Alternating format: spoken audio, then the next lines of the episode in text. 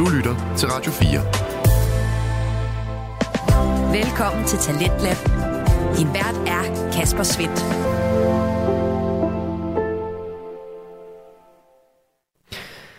Denne time 2 af aftenens program skal både befinde sig til øh, finalefesten for sæson 19 af det ikoniske reality-program Paradise Hotel, og så skal vi også lidt senere til Kina og høre om et øh, frygteligt fascinerende fænomen. Men vi starter altså med podcasten Vi spiller spillet, hvor Mathilde Jul Bak Jensen og Dorte Vinter Larsen altså tager os med til finalefesten for Paradise Hotel, og det er med en masse lyd fra deltagerne fra den ikke længere aktuelle sæson, og det er den fest, vi vender tilbage til her. Yeah. Skal vi lige høre, hvad øh, manden midt i det hele også havde at sige til det? Øh, fordi Lukas, han, ham skulle vi jo selvfølgelig også lige have, have lidt øh, reaktioner på, hvad ja. han især sagde til hele den her situation. Jeg føler, det er, det er selvfølgelig øh, Lukas behov for os lige at forklare sig, mm. men det er lige så meget mit behov ja. for at tale med ham, kan jeg mærke. Fordi ja, lige gå hen og lige give manden en krammer og sige, det skal nok gå alt sammen. Ja. Åh, ja. Øh, Lukas, først og fremmest, tillykke med, at du vandt Paradise Hotel. Ja, tusind fucking tak. Men hold da op, hvor har jeg ondt af dig også. Ja, det er i pust i maven, det er det. Men... Ej, prøv lige at forklare, hvordan havde du det der, du stod der og fik den, det der twist at vide? Altså, da først vi fik twistet at vide, der var jeg sådan 90% sikker på, at vi ville bytte mig ud. Øh, og jeg ved ikke, ja, det var røvnederen jo. Det var røvnederen. Jamen, altså, prøv lige, hvad for nogle følelser havde du? Altså, var det, fik du ondt i maven, eller var det bare totalt blackout på en eller anden måde? Jeg tror, jeg var meget sådan... Øhm, jeg tog aldrig derned for pengenes skyld. Ikke på noget tidspunkt. Så øhm, at få mulighed for at vinde pengene var selvfølgelig fucking fantastisk, og jeg var glad for det, og jeg havde glædet mig til det, og forberedt mig på det hele dagen. Øh, da jeg mistede den, så var det ikke fordi, alt var ikke ødelagt. Altså, jeg var stadig, jeg er rigtig, rigtig glad for, at det jeg har fået med. Jeg fik alt det, jeg gerne ville have ud af det. Øh, så øh, alt i alt, så var jeg skuffet i momentet, men jeg er rigtig glad for alt det, jeg har fået. Der er mange, altså vi har snakket med dig, der har sagt sådan, jeg havde aldrig kunne tage det så pænt, som Lukas gør lige nu. Altså, hvordan kunne du tage det så pænt? Jeg tog det så pænt på grund af det, jeg lige sagde. Altså, jeg, jeg, jeg ved ikke, hvor mange der tager det med kun for at vinde pengene. Det gjorde jeg ikke. Jeg tog det med for oplevelsen tog ned for at lære mere om mig selv. Tog ned for hvis Lukas havde spillet bedre, havde han ikke havde han fået en stol i stedet for, så havde han ikke vundet. Så og, havde jeg vundet. Og hvis Nilla havde spillet bedre, havde han vundet. Men det gør han ikke. Lukas, hvis nu du havde stået over for Vivi i den her troskabstest, havde du så smidt kuglen? Det var det, alle spørger om. Om jeg havde smidt den kugle, hvis jeg havde stået i troskabstesten. Over for Vivi? Jeg havde ikke smidt den. Siger han med et blink i øjet. Det er podcast, det her, du Okay, um, det ved jeg ikke helt, om vi, uh, om vi tror på. Hvordan, hvordan er dig og Vivis forhold i dag? Mig og Milius forhold? Vi, Vivi? Nå, mig og Vivis forhold. Mig og Vivis forhold er rigtig godt, faktisk. Altså, jeg er ikke bitter. Jeg er ikke sur. Det er et spil. Jeg er nok den sidste person, der tager nogle af tingene personligt overhovedet. Så det er et spil. Jeg vandt, og så tabte jeg også. Øh, men jeg er ikke bitter over det. Jeg er ikke sur. Jeg, øh, jeg er bare glad. Jeg er glad for den oplevelse. Kan vi stille dig et andet spørgsmål, som handler lidt mere om spillet? Nu siger du Emilio. I sidste, nogle af de sidste afsnit, så vælger du jo Vivi, selvom Emilio siger, at du skal smide hende ud i parceremonien. Hvorfor gjorde du det? Altså, i finaleugen, så alle valg, de handlede om at vinde. Så er det fuldstændig ligegyldigt, hvem jeg fortæller hvad. Jeg prøver kun at vinde. Og jeg vil ikke vinde ved at holde Patrick igen og smide Vivi ud. Okay, klart svar derfra. Ja, hvordan har du med det hele over? Ja, jeg kunne vidderligt have tabt fra start af, hvis nu han har spillet bedre. Så har han fået stolen, og så har jeg vundet med Vivi. Og det var desværre ikke det, der skete. Og så har Vivi aldrig skiftet mig ud. Ha, ha, ha, For jeg var mere værd, end du var. Hvordan har du det Jeg tror, at Nilla er en lille bitte smule bitter over, at han ikke vandt. Jeg er ikke bitter! Jeg er skuffet! Ej, hvordan har du med det hele at slutte Jeg er... Jeg har det faktisk ret... Altså, selvfølgelig hele rejsen har været fucking sindssygt. Det har været dejligt at være med i. Det hele har været fucking fantastisk, men det er også rart, at man nu bare kan slappe lidt af igen, komme lidt tilbage til sit normale liv og starte et nyt kapitel, fordi jeg har rigtig mange ting, jeg arbejder på, jeg skal starte med nu, så det glæder mig rigtig meget til. Er det mere tv? Det er ikke tv lige nu, det kan godt ske i fremtiden, men lige nu så skal jeg arbejde med YouTube og Twitch, og det bliver rigtig fedt. Kunne du finde på at melde dig til Paradise igen? Uh, jeg har en god fornemmelse af, at hvis jeg kommer med igen, så er det fordi, de har ringet, ikke fordi jeg har meldt mig. Ja, okay. Hvad med X on the Beach, synes jeg også, jeg læste noget om? X on the Beach er en mulighed. Altså lige nu har jeg en kontrakt med Paradise, men i fremtiden kunne jeg sagtens på med X on the Beach. Hvor lang tid? Hvornår udløber den kontrakt? Jeg er ret sikker på, at det er et år efter i dag. Okay, et år efter i dag. Yes, så der er lidt tid til. Ja, men så, så må jeg jo gøre, bruge en anden måde, så holde mig relevant på jo. Ja. ja. Men tillykke med sejren, og vi har virkelig ondt dig, vi tænker på dig. Ja. Tusind tak, Pia. Jamen, han, igen, han tager det sgu pænt, ham, gør han. Lukas. Ja. Ja. Ja, Ja. det gør han virkelig. Jamen, jeg tror, der var få, der havde reageret sådan Ja. der. Og vi snakkede jo også kort med Silas, det fik vi ikke optaget, mm. men efter vi har set afsnittet mm. igen, eller snakket med ham igen, at øhm, hvis, altså, hvis han- havde stået der i den der trudskabstest, han kommer jo i finalen med Louise sidste år, hvis han var Nej, blevet skiftet... for i år. Nej, for i Nå år. ja, det Nej, for, for i år. for i år, ja. Hvis han blev skiftet ud, med, at Louise havde skiftet ham ud, mm. altså han var gået amok. Ja. Altså, det havde, det, havde, altså, det havde været fuldstændig... Det er en mærkelig følelse, så virkelig respekt for Lukas, han tager ja. Ja. det så pænt. Og skal også lige sige, Niller, han, hvis ikke man lader mærke til Ja. han kom altså lige og afbrød en gang imellem, men det var også kun hyggeligt. Ja. Og han var i hvert fald bitter, så øh, det er der ikke nogen, der er i tvivl om, hvor bitter han var. Men, øh, men ja, ja. så, men, men godt lige også at høre øh, fra Lukas. Men vi har jo også nogle andre sådan, jeg ved ikke, om vi bare skal fyre los af de forskellige deltagere, vi har snakket med. Jo, vi snakkede jo både med Emilio og Nils, som var modsatte par, som Ja. ikke øh, vandt. Skal vi ikke lige høre vores snakke med dem? Jo. Ja, Niels, nu er det hele over, og nu kan du tale helt frit og åbent om det hele. Altså, prøv lige at forklare finalen. Altså, hvordan synes du, det var at ja, ikke rigtig at få nogle stemmer? Altså, der er jo en grund til, at vi ingen stemmer får. Og hvad er den? Altså, Emilio render jo rundt, men det, der er klippet ud, det er jo alt op til øh, finalen, hvor vi to, par, vi, vi to par står. Og der render Emilio rundt og siger nogle ting, der han ikke have gentaget, og det kan godt forstå, øhm, fordi de er ikke til hans fordel. Øhm, men det er derfor, vi ikke får nogen stemmer. Kan du sige lidt om, hvad det er, han render rundt og siger? Han øhm, er fortalt mig og ham selv ned som par, fordi han er så skuffet over at ikke stå i finale med Lukas. Og det har taget mig cirka 5-6 måneder at komme over skuffelsen over en anden person, der står i finalen, ikke kan finde ud af at spille spillet, fordi han er blevet båret igen til finalen af Vivi, Lukas og Mari. Så jeg er over det nu. Jeg har intet ondt imod Emilio. Elsker den dreng, men ja, Men så nu, når, det her twist kommer, som vi jo snakker snakket om inden finalen, sådan, så får vi muligheden for at bytte en, eller bytte øh, Lukas ud med en. Hvad gik der igennem hovedet på dig der? Men jeg siger jo faktisk sjovt, lige inden at vi går til finalen, hvor meget og Emilio står sammen og Lukas, og Vivi står sammen, siger til vi, hvis du får muligheden, Vivi, vi snakker sådan fem minutter før de stopper med at optage, og vi ikke må snakke sammen mere, siger til Vivi, hvis du får muligheden, bør du Lukas ud med mig. Jeg siger det til hende, og jeg har på fornemmelsen, og det er inden får lov til at skrive, af hvem af parerne, vi synes mest, altså, det er, alt det er ikke kommet ud endnu, for at vi så kommer derind, og så er det, det for, at vi skal skrive ned, hvem der helst vil stemme. Jeg er sådan, hvis man lægger mærke til det programmet, jeg er den eneste, der ikke reagerer på, at, øh, at det rent faktisk er sådan, at ej, alle folk er chokeret, må vi vælge at smide en ud, eller Lukas ud fra en anden. Der står jeg helt kølig og sådan, ja. Jeg havde set den komme. For det kunne ikke passe, at juryen må bestemme, eller skille par ad, når folk gerne vil stå anderledes sammen. Hvordan havde du det så, da hun så ikke vælger dig? Jeg vidste, du med mig, Sara. Havde hun valgt den anden, havde jeg været super skuffet. Jeg vidste, du med mig, Jeg har forstået begge valg, fordi det ene er et personligt... Øhm, det her, det er min veninde. Det her, det er en, jeg kan har snakket med i to år. Det er en, jeg, er mit, jeg har kærlighed for, der er umålelig. Det havde jeg respekt for, og det synes jeg var værdigt, og jeg synes også, det var fedt spillet. Og ellers skulle hun have spillet ren og skær værdighed. Hvem har kommet længst? Hvem har fået stolen? Fordi I var den næsten mest værdige. Så var det en af de to ting, hun skulle spille på. Hun spillede på følelserne, og det havde jeg fuld respekt for. Og hvad så, hvis nu dig og Emilie havde vundet? Og du fik muligheden. Det var nok dig, der måske fik flest stemmer. Det ved jeg ikke, er det blevet offentliggjort egentlig, hvem der så fik flest stemmer af dig og Emilio? Men der var ikke nogen, der så fik en stemme, så der er ikke nogen, der... Nå ja, det skulle da rigtigt, det skulle da rigtigt. Men hvis nu det var dig, og du fik muligheden for, du stod troskabstesten med Emilio, og du fik muligheden for at bytte ham ud, havde du så gjort det? Ja, det havde jeg. Og med hvem? Vivi. Med Vivi. Og hvad havde der så sket, tror du? Hvad for en finale havde det så været, vi havde fået så? Samme finale som Sara og Vivi, så havde vi gået hele vejen igennem og delt pengene. Så hun havde ikke smidt kuglen på dig heller? Det ved jeg ikke. Du skal spørge Vivi om. Okay, men du havde ikke smidt Jeg kuglen? havde smidt den på hende. Det havde jeg ikke. Hun var en af de få mennesker, hvor jeg ville have satset alt på, at der var ingen, jeg var ingen tvivl omkring Vivi, vi kan gå hele vejen.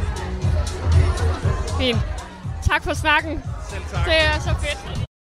Jamen Emilio, hvad siger man? Tillykke med final, øh, finalen. Hvad siger man? Man siger tillykke, for jeg nåede så langt, og der var ikke nogen, der troede på mig. Der var ikke nogen, der troede på mig derhjemme, men øh, jeg gjorde det. Og tillykke også til Vivi, og tillykke til Lukas, min bro. Som jeg har sagt tusind gange, bro. Altid. Jeg er så glad for, at han vinder. Jeg er så ærget over, at vi kunne stå sammen. Men det er også sådan, det er. Så jeg er fucking glad for, hvor vi står. Det er jeg virkelig faktisk. Tror du, at hvis nu, at Lukas havde smidt Vivi ud der for nogle uger siden, tror du så, at øh, det havde været jer to, der havde stået der? Nej, Lukas. Skal jeg være helt ærlig? Jeg tror mere, det handler om, at han gjorde det. At han rent faktisk smed hende ud. Han sagde, fuck hende. Nu er det mig, Lukas. Selvfølgelig havde hun kommet ind igen, jo. Altså, prøv at, at, at der var en jurymedlem, der får lov til at komme ind igen, så havde hun jo nok også fået lov til det. Men jeg synes, jeg synes, det var så vattet, at han ikke gjorde det. Og tillykke til, at han vinder. Men altså... Lille kontroversiel ting, jeg synes, han blev borgerlet. Jeg, jeg elsker Lukas, men han, han blev sgu borgerlet. Det kan synes jeg, han gjorde. Og du, men du synes, du havde gjort mere end Lukas derinde?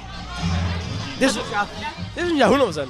For jeg har været i den der, øh, den der sandhedstest. Jeg skulle have en stol tilbage. Jeg gav min stol op for mig selv. Jeg røg ud og røg ind. Jeg har været dueller. Jeg har været igennem det hele.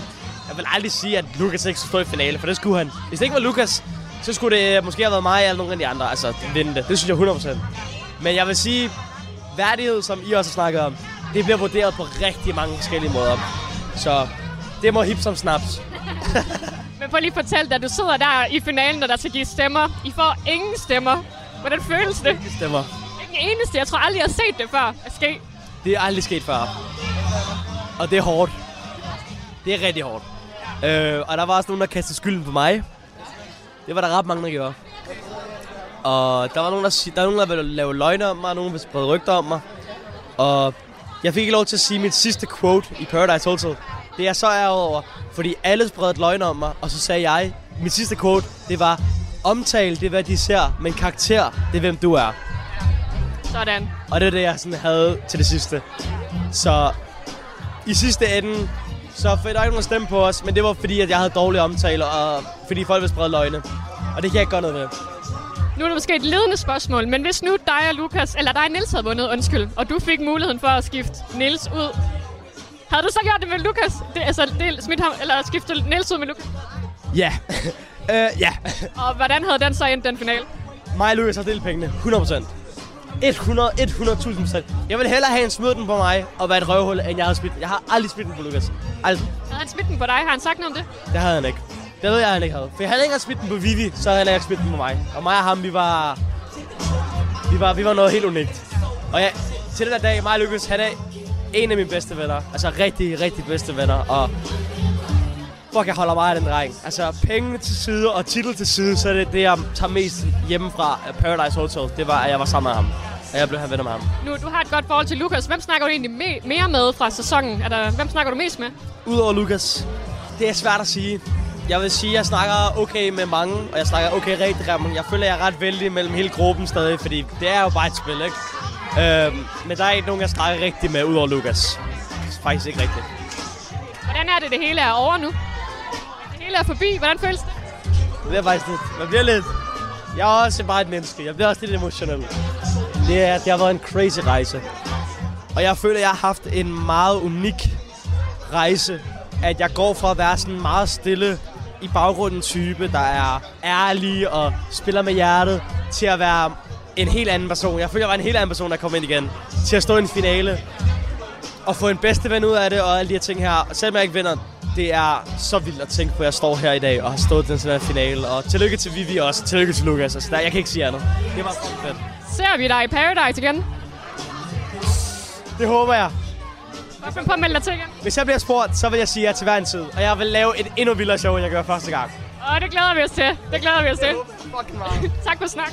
Tusind tak for snak. Det var fucking Det er sjovt det der med, at der er mange af dem, der sådan siger, at hvis de bliver spurgt, vil de Ja. gerne være med. De Ja, vil ikke selv melde sig, men de vil gerne, hvis de bliver spurgt. Nu er de også en status, hvor nu bliver man spurgt. Ja. Nu melder man sig ikke selv til. Ej, Nu, det- nu er det dem, der kommer til os. Nu kan de måske få penge for at være med igen. Det har jo, det tror jeg, at Anne og hvad hedder det, Patrick og Sille, alle dem, der har prøvet, og Nikolaj ja. har fået, de har fået penge for at være med igen.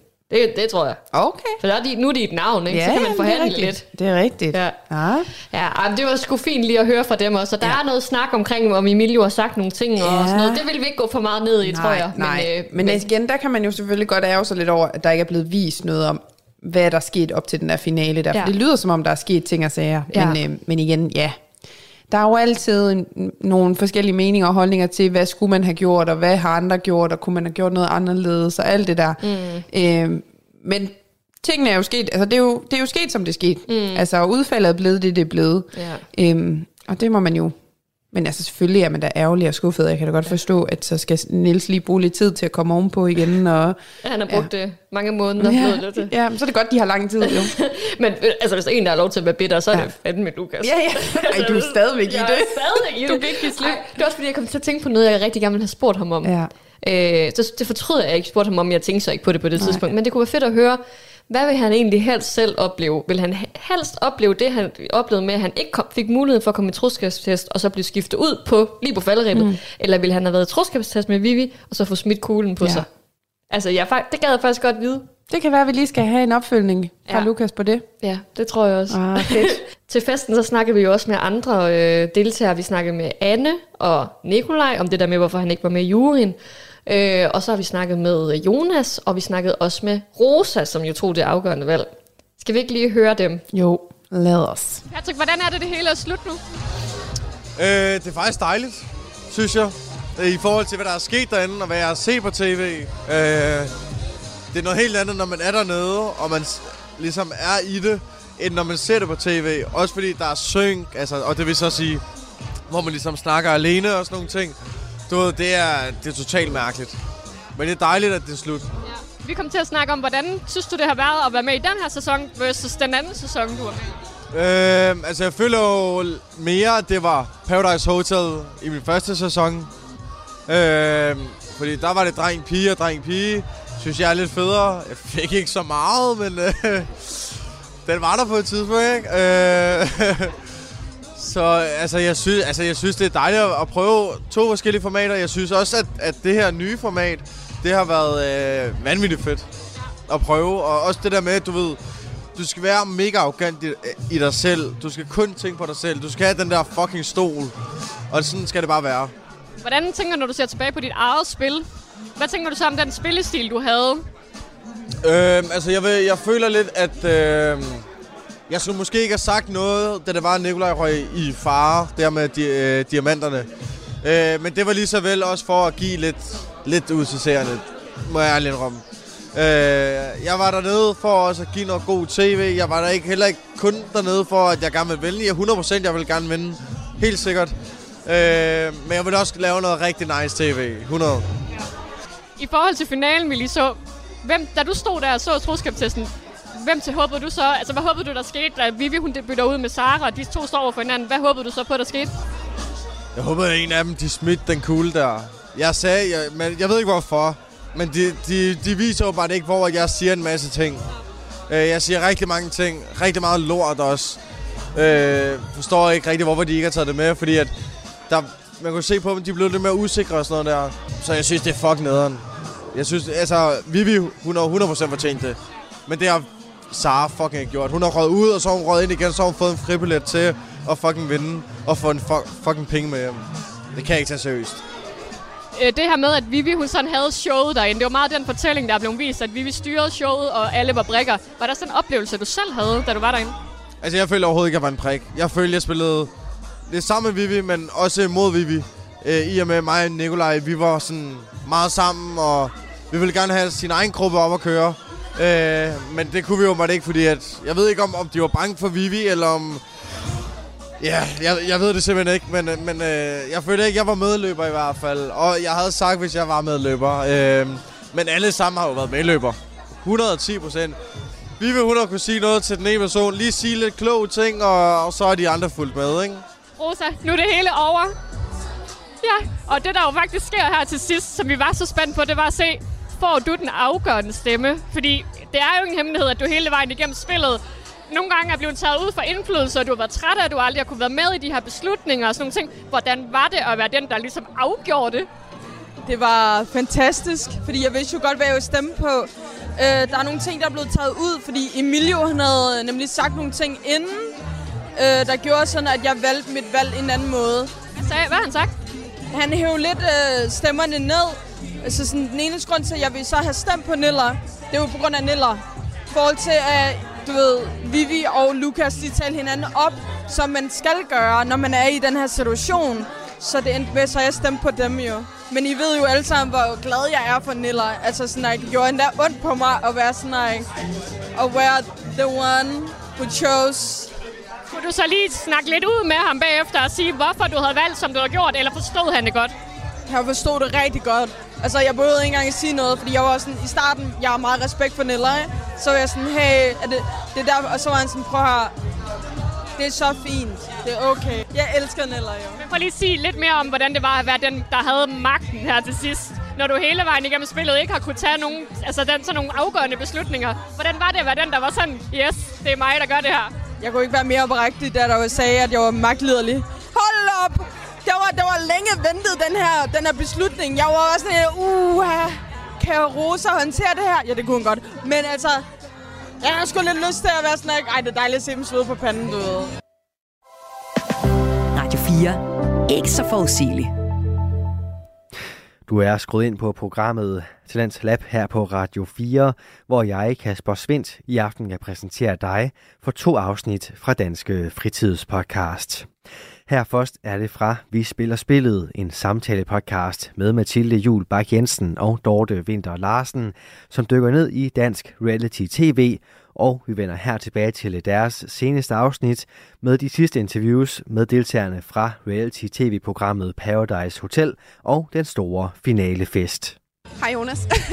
vi havde lige øh, lidt fra øh, den her uges øh, podcast, vi har været ude med, som øh, du havde øh, givet udtryk på, at du gerne lige ville øh, sætte lidt ekstra ord på. Hvad var det, du gerne lige ville øh, komme med lidt uddybning af? Øh, både noget omkring angrebsonien, men også omkring mit valg mellem Niels og Vivi. Men jeg tænker, vi kan starte med angrebsonien. Jeg blev virkelig, virkelig hårdt angrebet, sammen med Emilio selvfølgelig. Det var også der ligesom fik hele lortet, synes jeg selv i hvert fald. Øh, og det er bare det der med, at de har redigeret meget ud af, hvad jeg har gjort. Så også det argument, jeg så har haft, er bare ikke blevet taget med. Så jeg er bare blevet set så meget svag. Men altså, men det er også det der med, at Vivi var så værdig, så det er lige meget hvad vi siger, så er det bare Vivi, der er the one. Hvad tænker du egentlig om det her? Nu, nu har du prøvet at være med i Paradise Hotel, prøvet at være med i et program, som er så meget fokuseret på én fortælling, og, øh, og det her med, at man bare kan på en eller anden måde blive redigeret ud. Hvad, hvad tænker du egentlig om det? Altså, det var selvfølgelig nederen at ikke være så meget med og vise så meget, jeg hvad jeg har gjort. For jeg har gjort rigtig mange ting derinde. Der var en grund til, at jeg stod der som top 5. Øhm, men jeg håber, at folk har taget det rigtige med, som der ligesom er kommet med. Øhm, og så må man jo se, om man kommer med noget andet. Jeg er i hvert fald glad, frisk på at gøre noget igen, hvis det er. Og man kan jo ikke være i tvivl om, du har spillet spillet nu, når du er kommet helt til en finale finaleuge, og faktisk også er rigtig tæt på at, at ramme finalen. Så øh, på det punkt, så har du jo virkelig øh, vist, at du kan spille spillet. Så hvis øh, du får muligheden, kunne du så tænke dig at være med i Paradise Hotel igen? 100 procent. Hvis de skriver til mig og spørger, om jeg vil med igen, så siger jeg, tager jeg stået med det samme. Med glæde. Det er fedt. Hvis nu, at dig og Nils havde stået sammen i finalen, hvis nu det var, at du var gået derned, han havde valgt dig, som jeg har læst, at det ville han have gjort, og I fik muligheden for at bytte en ud, altså hvis nu du fik muligheden for at bytte en ud, ville du så have byttet Nils ud med nogen andre, for eksempel Vivi, som du jo faktisk gerne ville have stået sammen med? Jeg vil aldrig have byttet Niels ud. Og især ikke for Vivi. Jeg stolede ikke så meget på Vivi til sidst, desværre. Øh, men jeg er 100% sikker på, at, øh, at Niels har byttet mig ud til gengæld. Men jeg vil ikke have gjort det. Jeg har gået hele vejen med, med Niels, og det, det synes jeg har været mest iconic, to be honest. Ja. Vi manglede lidt et svar fra dig i forhold til, om du blev tilbudt at være med i juryen. Ja. Gjorde du det?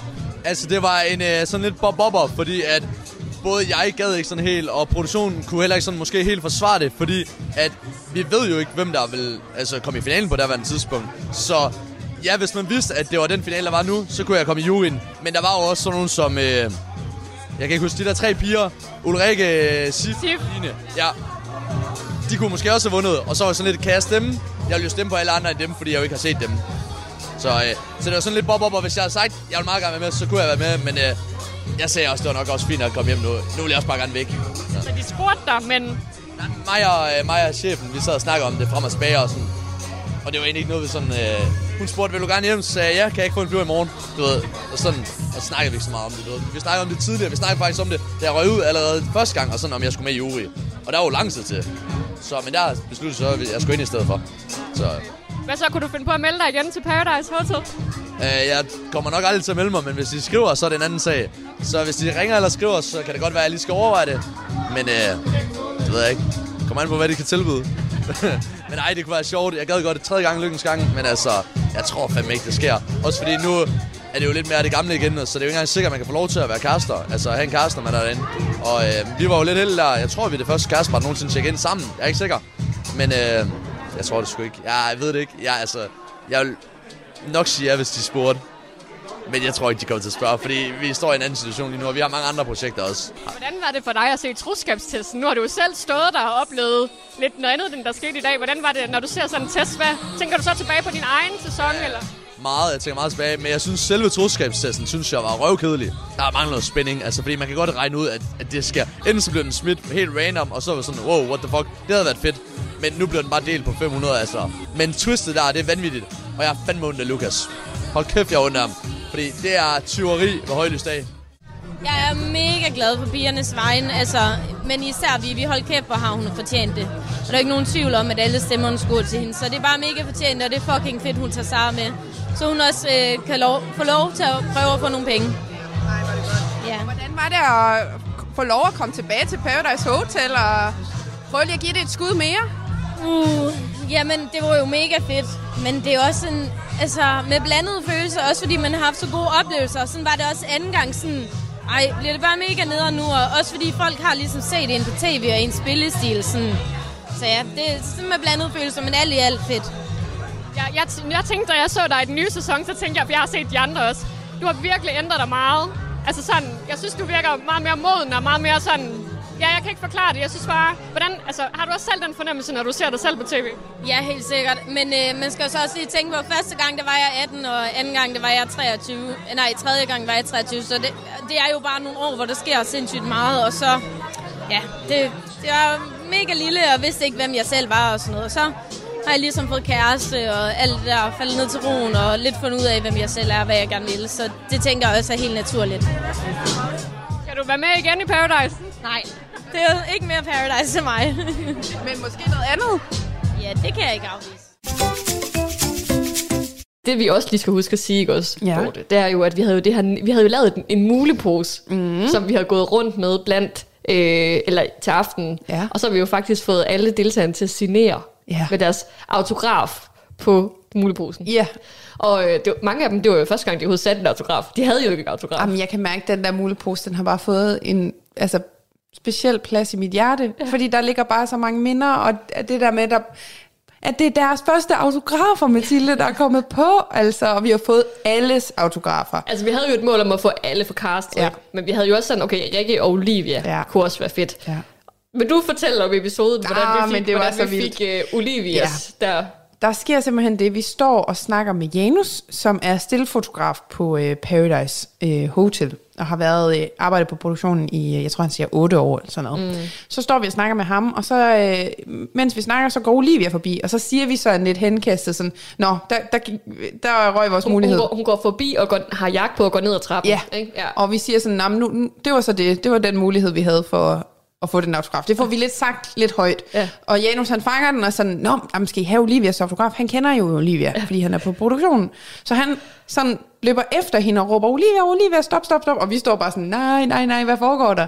Og så får han hende jo tilbage, og, hun, øh, og vi får sådan introduceret os selv, og sådan helt akavet. Og, ja.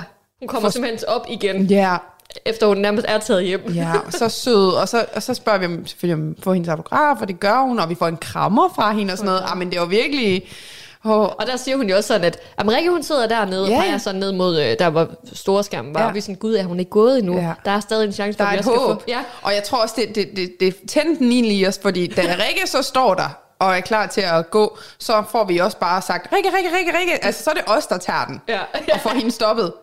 Og får også lige forklaret, hvem vi er, og får hendes autograf, og vi får også en krammer af Rikke. Altså, Ja, og vi skal også lige huske at sige, at hun havde også hørt om os, og hun ja. var sådan, Nå, var det egentlig hende, eller var det Olivia, der jeg sagde tror sådan, faktisk, det var Olivia, der sagde, når det er jer, der tagger Ja, alt det der. Ja, ja. ja. men Rikke vidste også godt, hvem vi var. Og Ja. hun sagde også, at det var mega fedt, vi gik op i det. Ja. Og så laver hun jo den her krammer, hvor hun sådan, du ved, hun står i midten, mm. tager begge arme ud til siden, ja. Og vi kommer ligesom ind, Ja. begge to på samme tid, Jamen, det var et, i et, et inde, indefyldt øjeblik. Og så også bare, da vi går derfra, jeg var lige ved at blive sådan en lille teenage pige, der var sådan, jeg jeg, jeg ikke krammet med Rikke. Altså, men jeg prøvede sådan at holde fatning, og var sådan, ja, vi går lige væk herfra. Og Ja. jeg, men jeg var lige ved at tage sådan fat i dig, og sådan, ja, ja. vi har gjort det. Ej, og det, der kunne jeg godt mærke, der var altså ikke Dorte 30 år længere. det var, var så virkelig- stort. Man føler sig så ung, når man står. Men altså, hun er jo egentlig kun sådan, hvad er hun, 8 år ældre end os? Eller sådan Ja, noget. Men ja, alligevel. men det er stadigvæk Rikke. Ej, jeg Men synes, det var så vildt. Man bliver sådan lidt lille pige, sådan, hej Rikke. Fuldstændig. Men øh, så, så det har vi simpelthen fået alle autografer fra hele castet og Rikke Olivia også. Så øh, nu må vi se, hvad der skal ske med den her mulepose. Ja, vi skal jo, det var jo meningen, vi skulle lave en konkurrence. Ja, men jeg kan godt mærke, at jeg har lidt svært ved det. Jeg Du vil af med nogen, der skal vriste ud af mine hænder. Nej, vi skal nok finde ud af et eller andet. Ja. Så øh, det vi egentlig vil, vil anbefale jer alle sammen, hvis I er interesseret i at se, hvordan I måske kan få fingrene i det her enestående, for det, det er jo unikt, det er jo det, det eneste mulepose, der findes, både fra podcasten og så med alle de her autografer. Hvis du vil have muligheden for at få fingrene i det, så er det bare at holde øje med vores Instagram-profil. Vi spiller spillet underscore podcast. Så skal vi nok lige få smidt op, lige så snart vi har fundet ud af, hvordan man kan få fingrene i det. Ja. Nå, men det var jo den finalefest. Er der noget, vi mangler at vende i forhold til, hvad, hvordan- altså, hvad, hvad tænker du om? Hvad er dine tanker efter alt, vi lige har gået igennem det hele en gang til? Altså jeg var sådan helt overvældet på ny, men, men Ja. jeg synes, det var en fed fest, og jeg synes, det var fedt at få muligheden. Altså jeg blev jo virkelig også ramt af, da vi står der, og afsnittet går i gang, den der følelse af, tænk, vi er her. Tænk, vi har fået lov til at stå her. Mm. Altså at være i det her rum lige nu, hvor tingene bliver afsløret, og vinderne bliver kåret, og sådan, ej, det var bare så stort på en eller anden måde, og det var også bare den der kulmination af, nu siger jeg, at det er hårdt arbejde, men det er jo, for os er det jo meget arbejde, især for dig, kan man jo sige, du ligger jo meget, mange flere timer i det, end- end jeg gør, men bare stadigvæk det der med, at for os, det er jo fritidspodcast, mm. og vi har lavet det helt fra bunden af, fra ingenting, Ja. til at vi nu er der, hvor vi har mulighed for at komme til sådan nogle arrangementer. Ja. Og det synes jeg bare er kæmpe stort. Og så også bare igen at høre fra deltagerne, at de lytter med, og de synes, vi gør det godt. Og sådan. Så, så det der med, vi fik bare så meget retur Ja. igen, og det var bare, åh, det gav, det var bare sådan en stor mental krammer at få. Så I- altså, tusind, tusind tak til alle jer, der var forbi og lige ja, Sige give et os nogle ord. søde ord med på vejen. Det betyder virkelig meget, og med til at motivere for, at, at vi har lyst til at fortsætte med mm. at lave podcasten. Ja, der var også mange, der har skrevet nu her på vores opslag, vi ud i går, sådan, mm. hvornår kommer det ud, hvornår kommer det ud? Ja. Niels har skrevet, hvornår kommer det ud? Ja. Det motiverer os jo også til at være sådan, okay, vi skal have det her afsnit Ja, hurtigt ud, for der der, er er, nogen, faktisk, der er nogen, der savner det. Der er nogle forventninger. Ja. Ja. Vi mødte jo også en fan fra podcasten. Ja, Ja. skud ud til Hanna. Hanna, ja. ja. Og vi var, hun, hun kom, kom hen til os. Jeg elsker jeres podcast, sagde hun. Og vi var bare sådan helt, "Ja, så vidste vi ikke, hvad Ja, vi vi kan skal slet ikke finde ud af det. Ja. Ja. Altså, vi, det, der, det er vi ikke vant til. Der, og igen, jyderne i os kan slet ikke håndtere det. Altså, Altså, sådan, tak. ja, der, der, kommer, der kommer noget i næste uge. Ej, hun var mega sød. Ja, det var så fint. Jamen, bare det der med, at folk kommer hen. Det var bare alt i alt en god aften, som, ja. hvor folk kommer hen og siger søde ting, og ja. Ja. god stemning, og ja. Ja. fest og musik, og ja. ja. Ja. Og det er en god afslutning, afslutning på det hele. Ja. Men det er jo ikke slut endnu. Det er ikke helt slut endnu, nej. nej. Fordi, altså, tænker du på podcasten? Eller? Ja, ja, ja, på podcasten. Fordi hvad er det, vi har Jamen, i øh, det er jo som traditionen tro, øh, kan vi jo godt sige nu, at når vi slutter sådan en Paradise-sæson af her, så, øh, så skal vi lige slutte af med en quiz. Vi skal jo lige have fundet ud af, har deltagerne, alt efter, hvem- det er ikke afgjort nu, hvem vi skal have med i quizzen, Nej. men øh, de quizdeltagere, vi nu engang øh, udvælger, der skal have lov til at, at stå den endelige øh, test, har de fulgt med? Kan de huske, hvad der er sket? Og det er vi jo nødt til at få afgjort. Og hvem kan i sidste ende kåre sig som den ultimative vinder af Paradise Hotel sæson 19, 19. quizzen? Ja, den, Ja, ja vi nemlig. spiller spillet quizzen. Lige ja. præcis. Og det var måske ingen hemmelighed. Vi har jo ikke spurgt nogen af dem endnu, men, men jeg synes, der er ambitionen er at få nogen med fra de sidste fire. Ja, det er jo også der tradi- traditionen også lidt ligger. At Ja. dem, der er med, det er også nogle af dem, der har været med i de, som de sidste fire. Ja. Ja. Så lyt med, der kommer jo et afsnit mere i den her sæson, Ja. og det kommer jo så, det ved vi ikke lige, hvornår kommer, Nej. men vi skal følge med igen på Instagram, så skal vi nok uh, give. Ja. besked om, hvornår det kommer ud. Og udover at vi selvfølgelig også skal quizze i næste afsnit, så er det jo også i næste afsnit, at vi skal have endelig kåret, hvem skal være sæsonens stjerne, slange og øjeblik. Og det, som kommer til at ske, vi har udvalgt os nogle nomineret i de forskellige kategorier. Skal vi lige præsentere de nominerede nu, eller Ja, jeg synes godt, vi kan, vi Ja. kan se, hvem vi har nomineret, fordi det har jo været sådan igennem hele sæsonen, at vi har hver uge har kåret ugens stjernes lange øjeblik. Ja. Og så har vi jo, der er mig, Dorte, valgt fire af hver kategori ud. Ja. Øh, og de her fire kommer simpelthen til at ligge ind til en afstemning øh, på vores Instagram-profil, vi spiller spillet, og der står podcast. Og så er det simpelthen, nu er det ikke længere os, der kårer. Nej. Nu er det lytterne, nu er det jer lyttere, der skal gå ind og stemme, hvem skal være sæsonens stjernes lange øjeblik. Ja. Så det er jer, der har magten. Ja. Og vi har jo valgt fire ud fra hver kategori. Ja, og de er jo egentlig valgt både på baggrund af antal nomineringer, er det nogen, der ja. lidt er gået igen i løbet af sæsonen, og så også på baggrund selvfølgelig af det, de er nomineret for. Hvad Mm. har de gjort sig øh, værdige for denne nominering? Så det er sådan en kombination. Ja. Ja, skal vi sige ugens, ja. eller ugens stjerne, årets stjerne, Sæsonens stjerne. sæsonens stjerne, der har vi valgt at nominere Lukas, for, altså der er forskellige grunde, ikke? Ja, ja, men nu kan jeg bare lige læse det op. Lukas blandt andet for at gå fra at spille pigerne til at spille spillet. Sig, sig. Så har vi nomineret Nikolaj for at overleve igen, igen, igen, igen, mod alle odds, og stadig bevare håbet. Ja. Så har vi nomineret Martin for at slå på hjertet, trods råberi og modstand fra Vivi og Sara, og alle andre nærmest. Mm. Og så har vi ikke mindst nomineret, og der var vi jo sådan lidt, ja, vi Skal vi, har vi? nomineret Vivi. The one and only Vivi. Og det er jo fordi, vi jo både ser hende som både stjerne og slange, men sådan lidt, men hun har fandme også været en stjerne. Det har hun. Det har altså, hun. det kan vi ikke komme udenom. Og det er jo både for at have fuldstændig styr på alle sine alliancer og overleve øh, øh, ting, hun nu går igennem, mm. og også bare own den der angrebsceremoni. Jamen, den satte Øh. ligesom sådan den endelige sådan prik over i, mm. altså, eller punktum for det hele. Det der med bare at kunne smide alle kort på bordet og være sådan, ja, jeg har gjort det, og hvad vil I gøre ved det? Ja. Det er mig, der står her nu. Præcis. Elsker det. Så hende, vi er nødt til at give en stjerne, ellers så er det jo helt, så giver det ingen mening det her. Så det er jo mellem de her fire, valget står. Ja. Så har vi slangen. Ja. Vil du sige den? Jamen, det kan jeg godt, hvis jeg kan se det her. øhm, den første, vi har valgt, det er simpelthen Rosa. Og det har vi valgt, fordi for det første for at lyve for Emilio, men egentlig også som udgangspunkt for at lyve.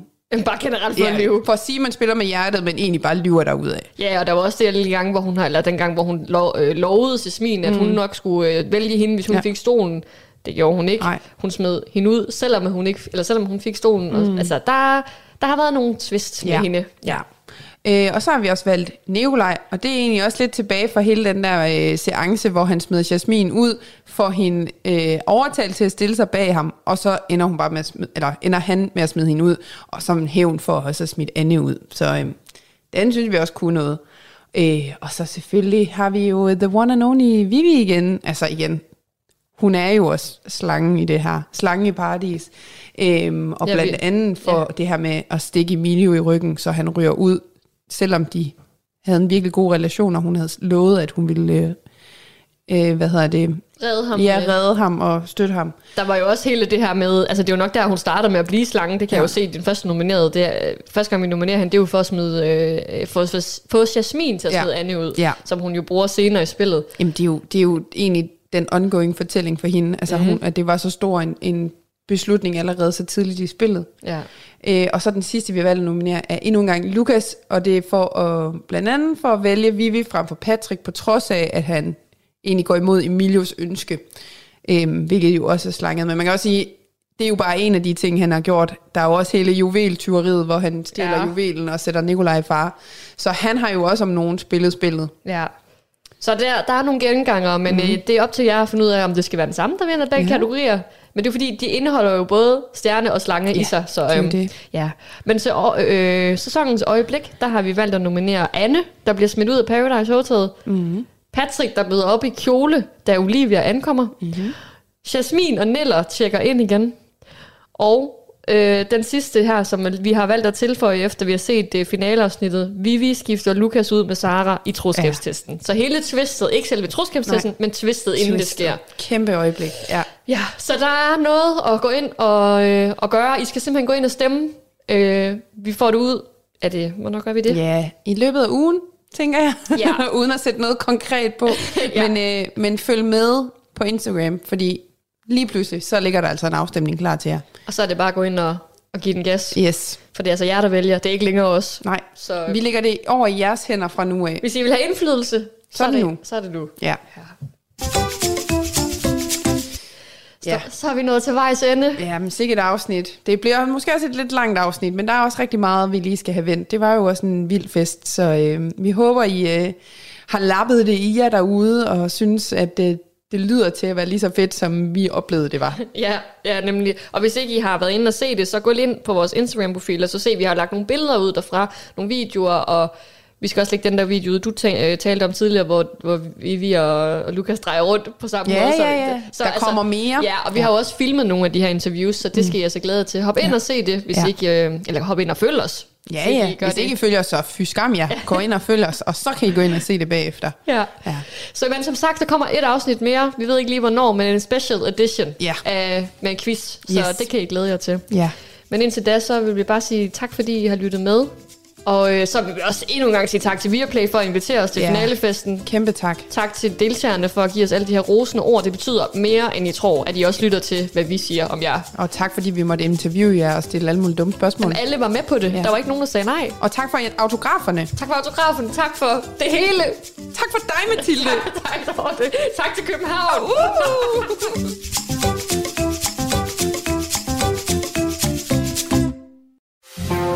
Du lytter til Talentlab på Radio 4. Og med det så fandt vi altså frem til enden på aftenens første fritidspodcast. Det var Vi Spiller Spillet, en samtale-podcast om dansk reality tv. Og her var det altså Mathilde Jul Bak Jensen og Dorte Vinter Larsen, som tog os med til finalefesten for sæson 19 af det ikoniske reality-program Paradise Hotel. Du kan finde podcasten inde på din foretrukne podcast tjeneste, og altså også følge med inde på det sociale medie Instagram for at blive opdateret på nye afsnit fra Mathilde og Dorte. Og en øh, podcast, jeg vil råde dig til både at øh, følge på podcast tjenester og på sociale medier, det er frygteligt fascinerende med verden Maria Kudal. Hun præsenterer en øh, fortællende true crime podcast, som øh, dykker ned i begivenheder, fænomener og personer, der vidner om øh, alle menneskehedens skyggesider, som vi nok er nødt til at høre om for at blive klogere, og gerne vil høre om for at blive underholdt. Maria hun er en inddragende fortæller, som er konstant udviklende både på podcast og på sociale medier, og det er hun blandt andet igennem hendes lyttere, som kommer med ønsker til emner. Og sådan et øh, lytterønske får du i dag, hvor vi skal høre omkring fænomenet fodbinding. Her får du aftenens afsnit fra Frygteligt Fascinerende. Du står på et museum med et par små dukkesko i hænderne. De er bitte små. Så små, at du, hvis du breder din håndflade ud, kan have begge sko stående på den, balancerende som på en lille håndpedestal. Du lytter, mens omviseren fortæller om indbinding af fødder i Kina. En praksis, du godt har hørt om før, men som alligevel ikke sådan helt har forplantet sig i dig. Altså, hvor vanvittigt det egentlig er. Omviseren ved enormt meget. Fortæller om Lady Huang Sheng, som døde i 1243, og hvis grav arkeologer siden har fundet. Hendes fødder var nemlig helt misdannede. Bundet op i gase og silke og proppet ned i små lotussko, som er bitte små sko i en særlig spidsform. Du prøver at forestille dig det. I mellemtiden undrer du dig over, at museet ligesom bruger sådan nogle små dukkesko, som dem du står med i hånden, for at vise formen på skoene. Hvorfor har de ikke et par rigtige lotussko? Du mener bare, det er jo ikke ligefrem nogen sjælden praksis det her, og den fortsatte i århundreder. Du spørger omviseren. Hendes svar får det til at løbe dig koldt ned ad ryggen. Velkommen til det her afsnit af Frygteligt Fascinerende, kort fortalt, hvor vi dykker ned i historien om fodindbinding. Frygteligt Fascinerende er en podcast om alt det frygtelige, som alligevel fascinerer os. Her i kort fortalt giver en kort intro til noget frygteligt fascinerende fra nær eller fjern historie. Velkommen til.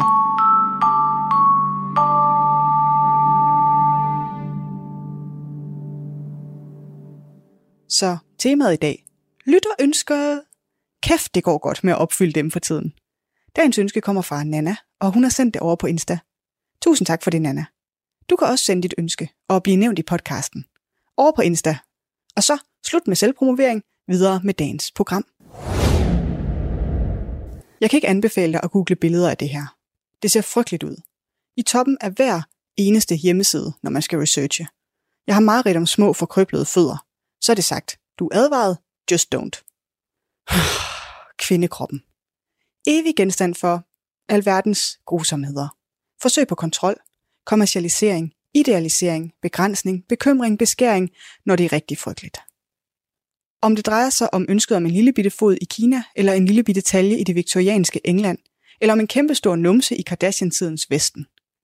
Lige så længe vi har eksisteret, har der eksisteret kropsidealer, og ingen har i så ekstrem grad ligget under for dem som kvinder. Og i al den tid, så er der også stået nogen klar med en løsning på de kropslige problemer. Det er svært at ignorere, hvor ofte den her løsning har involveret en form for indsnævring, begrænsning, formindskning, indskrænkning. Og selvom det i sig selv i overført betydning er bemærkelsesværdigt, hvor meget vi historisk set har forsøgt at gøre kvinder fysisk mindre, sørge for, at de optager mindre plads, så behøver man overhovedet ikke at se på den overførte betydning for at forarves over indskrænkningen af kvindekroppen. For de historiske eksempler er skrækkelige, og dagens historie er ingen undtagelse. Fodbinding. Det er lidt svært med den her slags ting at sige præcis hvornår og hvor det stammer fra. Hvem har i første omgang fået ideen om, at man kan binde sine fødder ind? Men en af de tidligste observationer af det her, og der hvor mange mener, at det stammer fra, eller der hvor mange har fået inspirationen fra, er en danserinde ved navn Yao Niang fra det 10. århundrede. Hun snør nemlig sine fødder ind med bandager for at forme dem mere spidse, efter sine i en form som en nymåne. Men udover det, så er hendes claim to fame, at den kinesiske kejser Li Yu bliver meget fascineret af hende, efter han ser hendes danseopvisning, hvor hun danser på tæer inde i en kæmpe guldlotus prydet med bånd og ædelsten. Og hvem kan også sige sig fri for at blive imponeret af det? Men altså, udover at ændre fodens form og størrelse, så giver indbindingen af fødder også en bestemt måde at gå på, for man er nødt til at kompensere med resten af kroppen. For det gør næste her, så det kræver styrke i lår og ballemuskler. Så helt fra fremkomsten af fænomenet er det knyttet op på alle mulige forskellige ting. For det første har erotiske undertoner og fetichering af bestemte fysiske træk spillet ind. Men i takt med, at fænomenet bliver mere udbredt og populært, så bliver det også noget andet. Det spreder sig fra underholdningen og ned gennem de kongelige hofrækker. Folk med tid og penge begynder at praktisere fodbinding, og det gør det til et statussymbol blandt eliten. Og som det er med statussymboler, så spreder det sig som ringe i vandet. En lille fod i Kina på det her tidspunkt er ikke så anderledes end en lille talje i det viktorianske England. Det repræsenterer kvindelig forfinelse. For familier med ægteskabsparate døtre, så bliver fodstørrelsen oversat til sin egen form for valuta og en måde at opnå social status på. Og social status skal her forstås helt, helt bogstaveligt.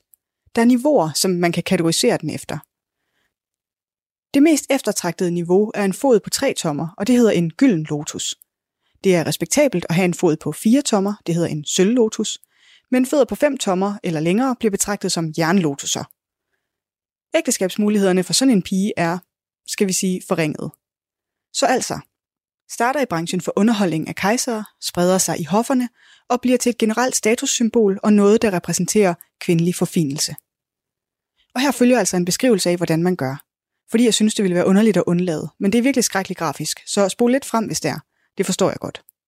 Sådan et sæt Lotus-sko, som du stod med i hånden i introen, er cirka lige så lange som en iPhone, og noget smallere. De er trekantede og spidse i deres form. Formentlig er spidsen på din pegefinger bredere end spidsen på skoen.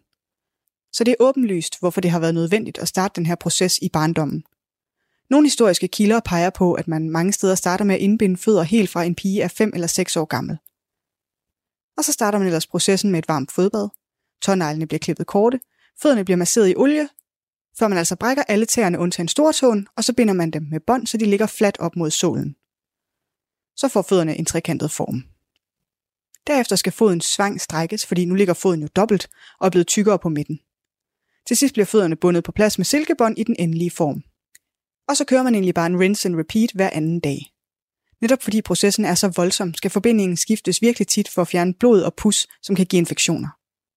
Nogle gange skærer man, hvad jeg kun har kunne finde beskrevet som overskydende kød, hvad end det så skal betyde, væk.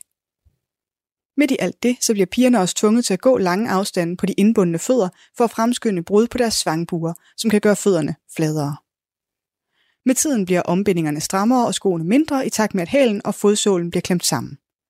En fuld fodbinding tager omkring to år, og på det tidspunkt er fodens struktur ændret så meget, at det ikke kan gøres om, uden at skulle igennem en mindst lige så smertefuld proces helt forfra.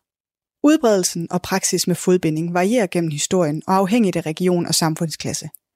Med sin oprindelse i det 10. århundredes Kina bliver det gradvist mere populært blandt eliten i Song-dynastiet. Op gennem Qing-dynastiet mellem 1600 og 1900-tallet spreder det sig til de lavere samfundsklasser. Manchukejserne forsøger at forbyde praksisen i det 17. århundrede, men det mislykkes. Det er blevet anslået, at op mod 40-50% af alle kinesiske kvinder i det 19. århundrede kan have praktiseret fodbinding. Den procentdel stiger til næsten 100, hvis man kun kigger på overklasse han-kinesiske kvinder. I slutningen af 1800-tallet udfordrer kristne, missionærer og kinesiske reformatorer praksisen. Men det bliver først i begyndelsen af det 20. århundrede, at praksisen for alvor uddør på grund af anti-fodbindingskampagner. I 2007 er der kun en lille håndfuld ældre kinesiske kvinder, hvis fødder har været bundet, der stadig er i live. Yes. Og bare lige for at forstå, hvordan fodbinding bliver så populært. Udover den feministiske læsning er ønsket om at begrænse, formindske og forfine kvindekroppen til glæde for mænd, så kan det også være nyttigt for forståelsen med lidt historisk kontekst. Song-dynastiet, hvor fodbinding bliver populært, er en tid med en enorm økonomisk vækst, men også med stor social usikkerhed. I modsætning til middelalderens Europa, som tidsmæssigt ligger samtidig, så er klassestatus under songkejserne ikke kun noget, der er nedarvet, men noget, man ligesom skal fortjene gennem en åben konkurrence. De gamle kinesiske aristokratiske familier bliver gradvist erstattet af en meritokratisk klasse, som hedder literati. Adgangen til den klasse opnås gennem en række prøver eller eksaminationer, som måler mestring af den konfucianske kanon. Og hvis du ikke er helt så skarp på den konfucianske kanon, som du har været, så er det en kinesisk filosofisk og etisk tradition, der lægger vægt på dyder som renhed, ærlighed og pligtfølelse. Den prioriterer familieværdier og respekt for ældre generationer og understreger vigtigheden af uddannelse og sociale ritualer. Og selvom det ikke længere er den dominerende ideologi i Kina, så har konfucianisme haft en dybdegående indflydelse på kinesisk kultur og samfund i århundreder. Så det er altså ikke så overraskende, at det her skifte, hvor intellektuel formåen kommer til at udgøre et større statussymbol end råstyrke og magt i traditionel forstand, så sker der også et skifte i kulturelle normer og holdninger. Selvom fodbinding altså starter som et, i mangler bedre ord, modefænomen, så udvikler det sig til et symbol på både status, men også på kultur og identitet. Da det mongolske folk invaderer Kina i 1279, så bliver fodbinding blandt andre kulturelle markører noget, som kun kinesiske kvinder gør. Og det bliver derfor en kilde til etnisk stolthed og kendetegn. Derfor kan man også se de historiske forsøg på at forbyde det som mere et forsøg på at forbyde det, som fodbinding symboliserer, end decideret fordi man mener, at praksisen er dårlig. For kineserne på det her tidspunkt er praksisen et dagligt bevis på deres kulturelle overlegenhed over for de invaderende barbarer, der hersker over dem. Det bliver ligesom konfucianisme endnu et skæld mellem hanfolket og resten af verden. Og det er egentlig lidt ironisk, ligesom mange af den her slags ting har det med at være, for den konfucianske filosofi har egentlig oprindeligt afskrevet fodbinding som noget frivolt, men pludselig bliver kvinders håndhævelse af fodbinding sammen med deres stræben efter konfucianske idealer til en kulturel statusmarkør. Sådan er der så meget. Lidt ligesom når ekstremt rige mennesker også er meget konservativt kristne. Som om de lige har glemt det der med kamelen og nåleøjet. Anyway, de tidlige former for konfucianisme har ligesom fokus på pligtfølelse, lydighed og læring. Den udvikler sig under Song-dynastiet og bliver noget nær det tætteste Kina nogensinde kommer på en statsreligion. Det, som man i dag kalder neokonfucianisme. For kvinder, der ligger neokonfucianisme ekstra vægt på kyskhed, lydighed og flid. En god hustru skal ikke have noget andet ønske end at tjene sin mand. Ingen ambitioner ud over at føde en søn, og ingen interesser ud over at underkaste sig sin mands familie. Konfucianske grundbøger om moralsk kvindelig opførsel indeholder uden undtagelse eksempler på kvinder, der er villige til at dø eller lide lemlæstelse for at bevise deres troskab til deres mand og deres familie.